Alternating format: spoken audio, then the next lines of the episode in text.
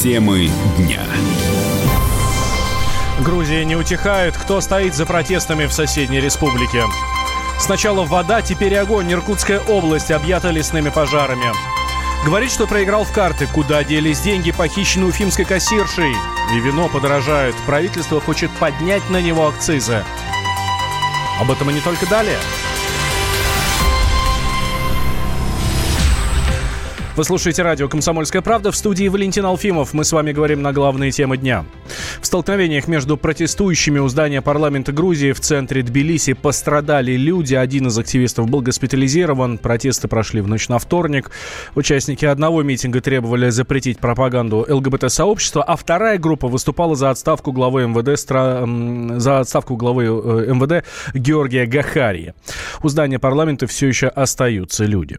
На прямой связи со студией сейчас директор исследовательского центра Ближний Восток Кавказ, а, политолог Станислав Тарасов. Станислав Николаевич, здравствуйте. Здравствуйте. В Тбилиси не утихают протесты, складывается впечатление, что во внутреннюю политику Грузии вмешались силы извне. Это все больше напоминает ситуацию на Украине, честно говоря, пятилетней давности. Как вы считаете, в чем причина вот такого обострения сейчас? Но э, смотрите, давайте вот так с вами просто контурно обозначим, что было до этих событий.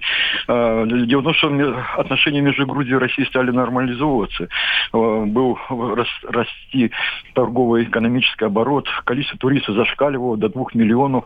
Были договоренности о создании новых коридоров, транспортных коридоров с подключением отколовшихся территорий Абхазии Южной Осетии.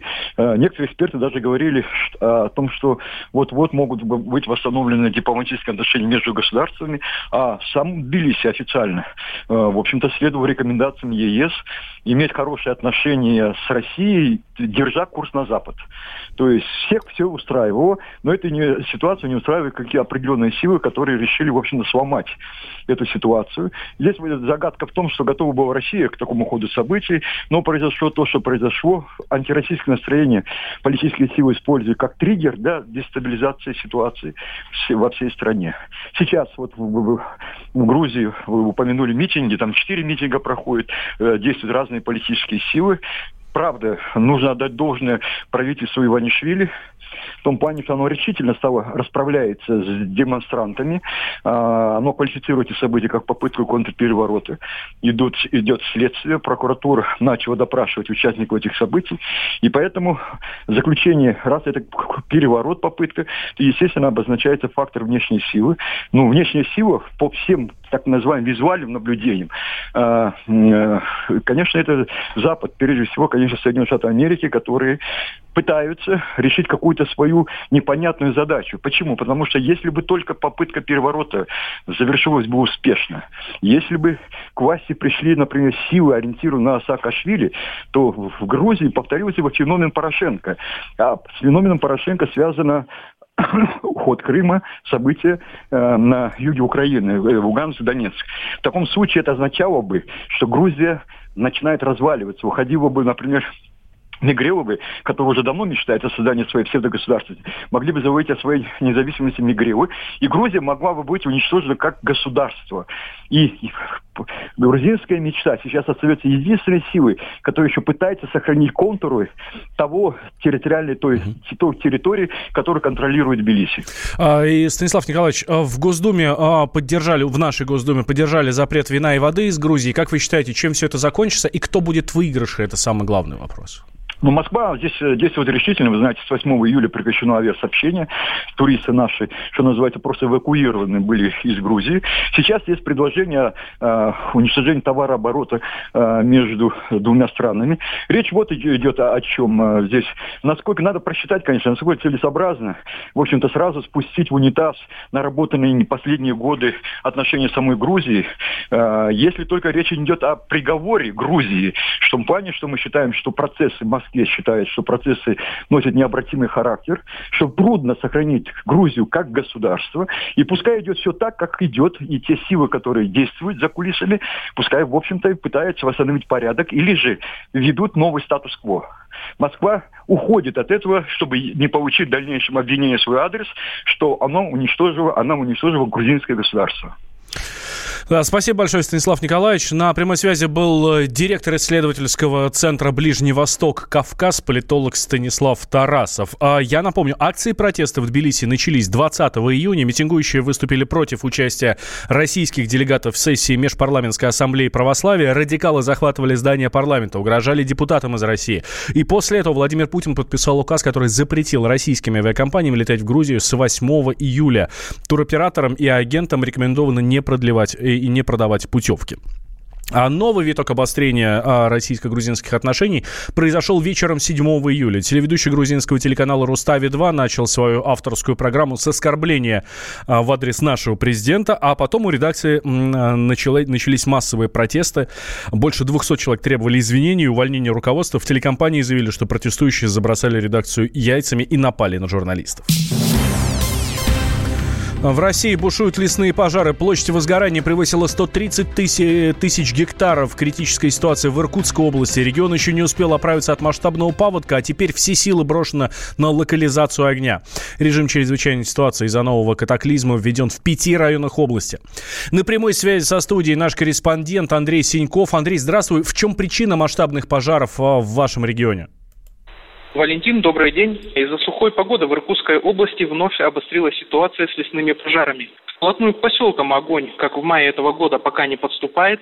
Смога над, над Иркутском нет, однако цифры внушают опасения. По сообщению авиалесоохраны, по состоянию на 9 июля в лесах Приангария 55 пожаров на площади 31 690 гектаров. Тайга полыхает в Киринском, Мамско-Чуйском, Катанском, Жигаловском, Нижнеолимском, Качупском и других районах Приангария. И еще немного грустной статистики. По сравнению с прошлым годом общая площадь пожаров в Приангария увеличилась на 61 727 гектаров апреля, когда начался опасный период, уже зафиксировали 725 точек. Выгорело более 216 тысяч гектаров. Из всех зарегистрированных последние дни очагов лишь 4 возникли по вине местного населения, остальные – от гроз.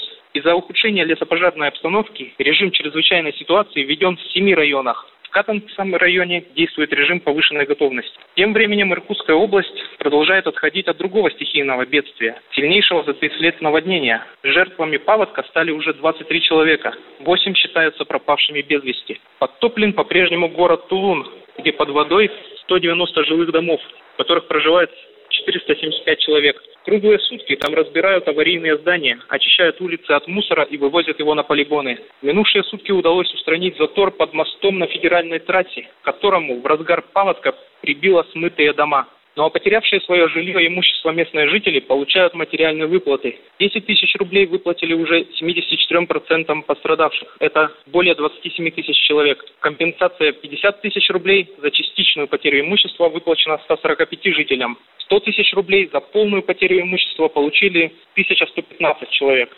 Что касается родственников погибших, то им полагается выплата в 1 миллион рублей. Набирает обороты скандал вокруг спасения собственного участка от паводка которое организовал мэр Нижнеудинского района Сергей Худоногов. Местный житель снял на видео, как возле участка чиновника собралась коммунальная техника, в то время как люди просили о помощи. В интернете несколько дней шли бурные обсуждения, а 9 июля стало известно, что Сергея Худоногова отстранили от работы. Кроме того, губернатор Сергей Левченко направил обращение в Следственный комитет для проведения проверки действий мэра во время ЧС. Комсомолке удалось связаться с Сергеем Худоноговым и узнать лично его версию событий. Сначала он пояснил, что на его участке порядок не наводился, воду не откачивали. Затем сказал, что привлекались частные силы, чтобы откачать воду из погреба. Валентин? Да, спасибо большое. На прямой связи со студией был корреспондент «Комсомольской правды» Андрей Синьков. Мы продолжаем следить за ситуацией в Иркутской области. Накал страстей на радио «Комсомольская правда». Кто прав? И главное, кто виноват? Все губернаторы и мэры сидят у телевизора с э, блокнотиком. Не дай бог, кто-то что-то сейчас Путину задаст какой-то Врачей вопрос. нет? Нет. Педагогов нет? Нет. Мы тут революционную ситуацию себе закладываем. Жги глаголом этих мразей. Извините, у нас каждую неделю какие-нибудь там задержания и посадки. Андрей и Юлия Норкины. По будням в 9 вечера в программе «Простыми словами». Не могу ответить на этот вопрос.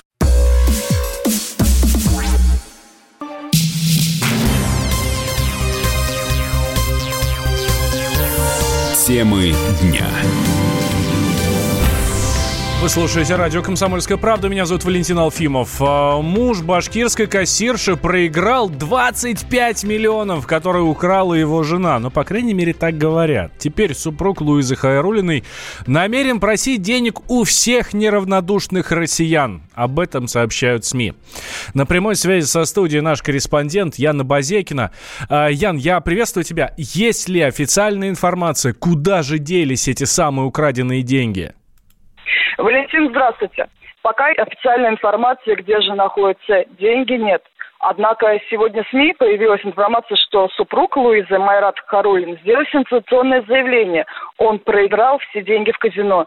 Теперь мужчина намерен отправиться на федеральное ток-шоу и попросить у неравнодушных жителей России помочь ему вернуть деньги банку. С самим Маратом, к сожалению, нам поговорить не удалось. Зато нам удалось связаться с отцом Луизы, Рамилем Мулахметовым, который является временным опекуном дочерей кассира. Мужчина посетовал, что не в курсе плана взятия, поскольку Марат отказывается обсуждать с родными всю эту громкую историю. Вот что он сказал.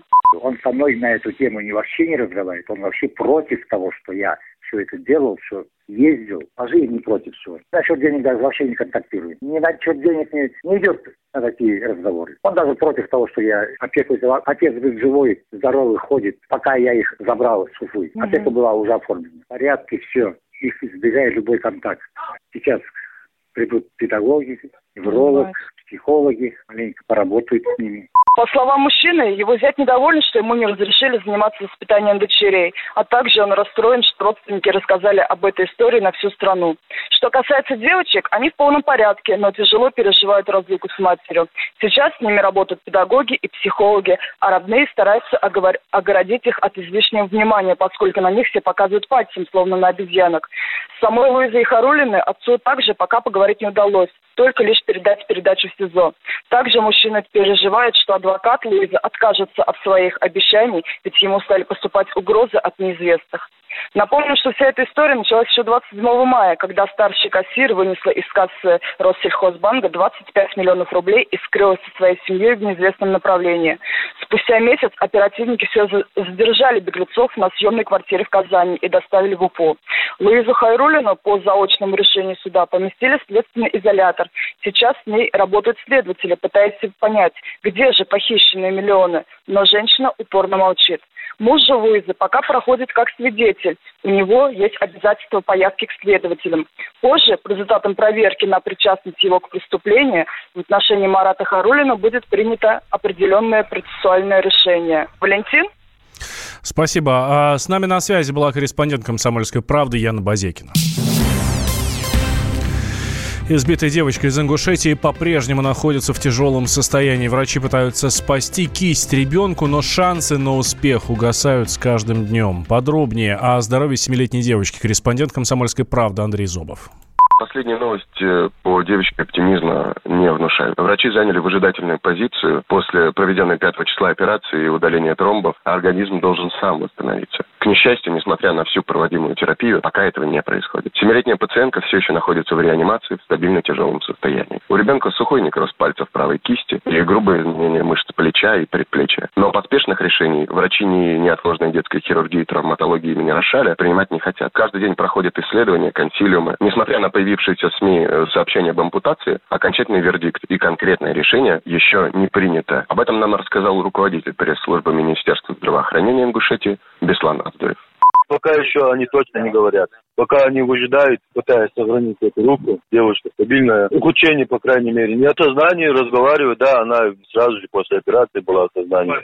Тем временем следственные органы и прокуратура проводят серию проверок. Они пытаются ответить на главный вопрос, как получилось, что никто не уследил за девочкой, которая больше года жила без официального оформления опеки в семье тетки, которая, по мнению следствия, жестоко избивал ребенка. К ответственности могут привлечь сотрудников органов опеки и даже участкового врача, который не уследил. Тетка Мака Ганиева арестована на два месяца. Она остается главной подозреваемой по делу, ей грозит до 12 лет колонии. Женщина уже созналась, что убила падчерицу ремнем и газовым шлангом, но это не объясняет появление на теле девочки ожогов, порезов и укусов. Допрашивали следователи ее мужа. Он оказался участковым полицейским. Мужчина клянется, что пытался защищать девочку, устраивал дома скандалы, когда замечал следы побоев. Но слова его фактически эффекта не имели. При повторном осмотре клиники Рошаря у несчастной нашли еще и застарелые переломы ребер, а также травму позвоночника. Стало известно, что во время допроса мать девочки рассказала, что после развода ребенка э, в семье тетки забрали насильно. Такие уж на Кавказе обычаи. Даже если суд передает право опеки женщине, детей забирают или крадут даже родственники отца. Но биологическому папе девочка была не нужна. Поэтому он сбагрил ее своей сестре, а сам уехал на заработки в другой регион. Закончим на приятном. По всей стране продолжаются благотворительные флешмобы. Детям из необеспеченных семей или просто мальчишкам и девчонкам на улице раздают мороженое. Выбор такой сделали неспроста. Именно мороженое – это любимое лакомство пострадавшей девочки. И единственное, чего она попросила,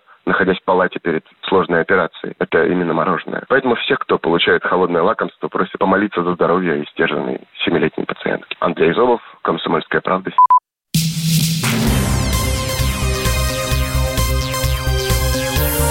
Темы дня. Вы слушаете радио «Комсомольская правда» в студии Валентин Алфимов. В России предложили полностью удалять пиратские сайты. Несколько медиакомпаний направили такую просьбу в Роскомнадзор. Отмечается, что из поисковиков нужно убирать не ссылки на отдельные страницы, а целиком сайты, которые регулярно размещают нелегальный контент. Инициатива медиа-менеджеров спорная и напоминает охоту на ведьм, считает интернет-омбудсмен Дмитрий Мариничев. С одной стороны, конечно, необходима борьба с пиратством, и мы все разделяем эту позицию. Однако сам интернет – это структура гипертекстовых связей, ссылок. Если мы наказываем владельца ресурса за размещенные на его ресурс ссылки, которые могут там появиться и без его ведома, и по какому-либо критерию начинаем блокировать весь ресурс, это выглядит не очень хорошо, похоже на огонь. Мы получим обратный эффект, когда владельцы сайтов будут закрывать возможность э, комментариев, комментариев, например, размещение какой-либо пользовательской информации, которую они не в состоянии модерировать. Если тотально подходить к исполнению такой инициативы, то, в принципе, вы должны будете заблокировать однозначно все социальные сети, потому что там по умолчанию будет больше какого-то количества ссылок или размещенных файлов с пиратской или не совсем лицензионной продукции. Под угрозой закрытия будут входить все ресурсы в сети интернет. Но это немножечко противоречит структуре взаимодействия, обмена информацией удобствах пользователя. Это из разряда казнить за безбилетный проезд в автобусе. Не думаю, что на сегодняшний момент необходим такой жесткий карательный механизм. Запреты в интернете не работают, потому что любую блокировку можно обойти, отмечает руководитель аналитического центра «Закурион» Владимир Ульянов. Вы его взяли и заблокировали с помощью Роскомнадзора, но вот эти блокировки Роскомнадзоровские, они довольно легко обходятся. Понятное дело, что не все, не сто процентов пользователей открывается инструкция в Гугле с первой страницы, и буквально за несколько простых шагов, за 2-3 минуты можно все эти блокировки обойти. Поэтому эффективность такой системы вызывает вопросы реестр запрещенных сайтов, он, безусловно, есть. Доступ к этим сайтам, которые в этом реестре находятся, он ограничен, затруднен со стороны пользователей, но он не блокируется совсем. То есть сайт, он продолжает работать. Другое дело, что от российских провайдеров проблематично к нему дойти. Но, опять же, есть способы обхода блокировок, они сложные, там, с технической точки зрения, элементарно не устанавливаются. И пользователи все равно могут ходить на эти запрещенные сайты. Большого труда не составит сделать клон сайт. Фактически он будет по другому адресу, и блокировки не будет попадать, но все равно он будет доступен. Ранее глава Роскомнадзора Александр Жаров сообщил, что антипиратские поправки в законодательство почти готовы. Ожидается, что документ вынесут на рассмотрение Госдумы до конца июля. В России подорожает иностранный алкоголь. Правительство планирует повысить ставки акцизов на вино больше, чем на 70%. Это сообщает ведомости. Нововведение может вступить в силу уже в следующем году. Президент Союза виноградарей и виноделов России Леонид Попович объяснил, что эти поправки помогут российским производителям.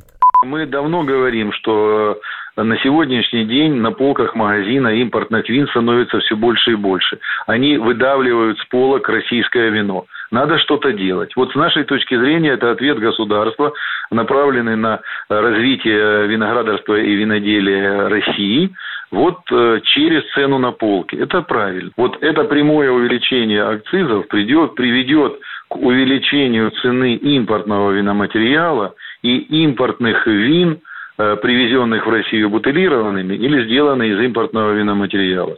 Это увеличение по моим оценкам, приведет на увеличение цены на полке, ну, может быть, процентов на 10 не более, не более 10.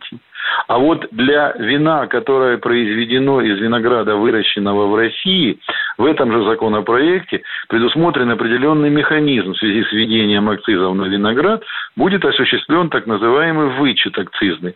Следовательно, та винодельская продукция, вино, игристое вино, шампанское, там, э, коньяк, в цене не увеличатся, а может даже немножко и уменьшиться. В конце июня Минсельхоз поддержал предложение правительства о введении минимальной розничной цены на винные напитки. По данным ведомства, это позволит вытеснить с рынка нелегальную продукцию. Сейчас минимальные цены устанавливаются на водку, коньяк, бренди и шампанское. Радио «Комсомольская правда». Более сотни городов вещания и многомиллионная аудитория. Челябинск 95 и 3 FM. Эм. Керчь 103 и 6 FM. Эм. Красноярск 107 и 1 FM. Эм. Москва 97 и 2 FM. Слушаем всей страной.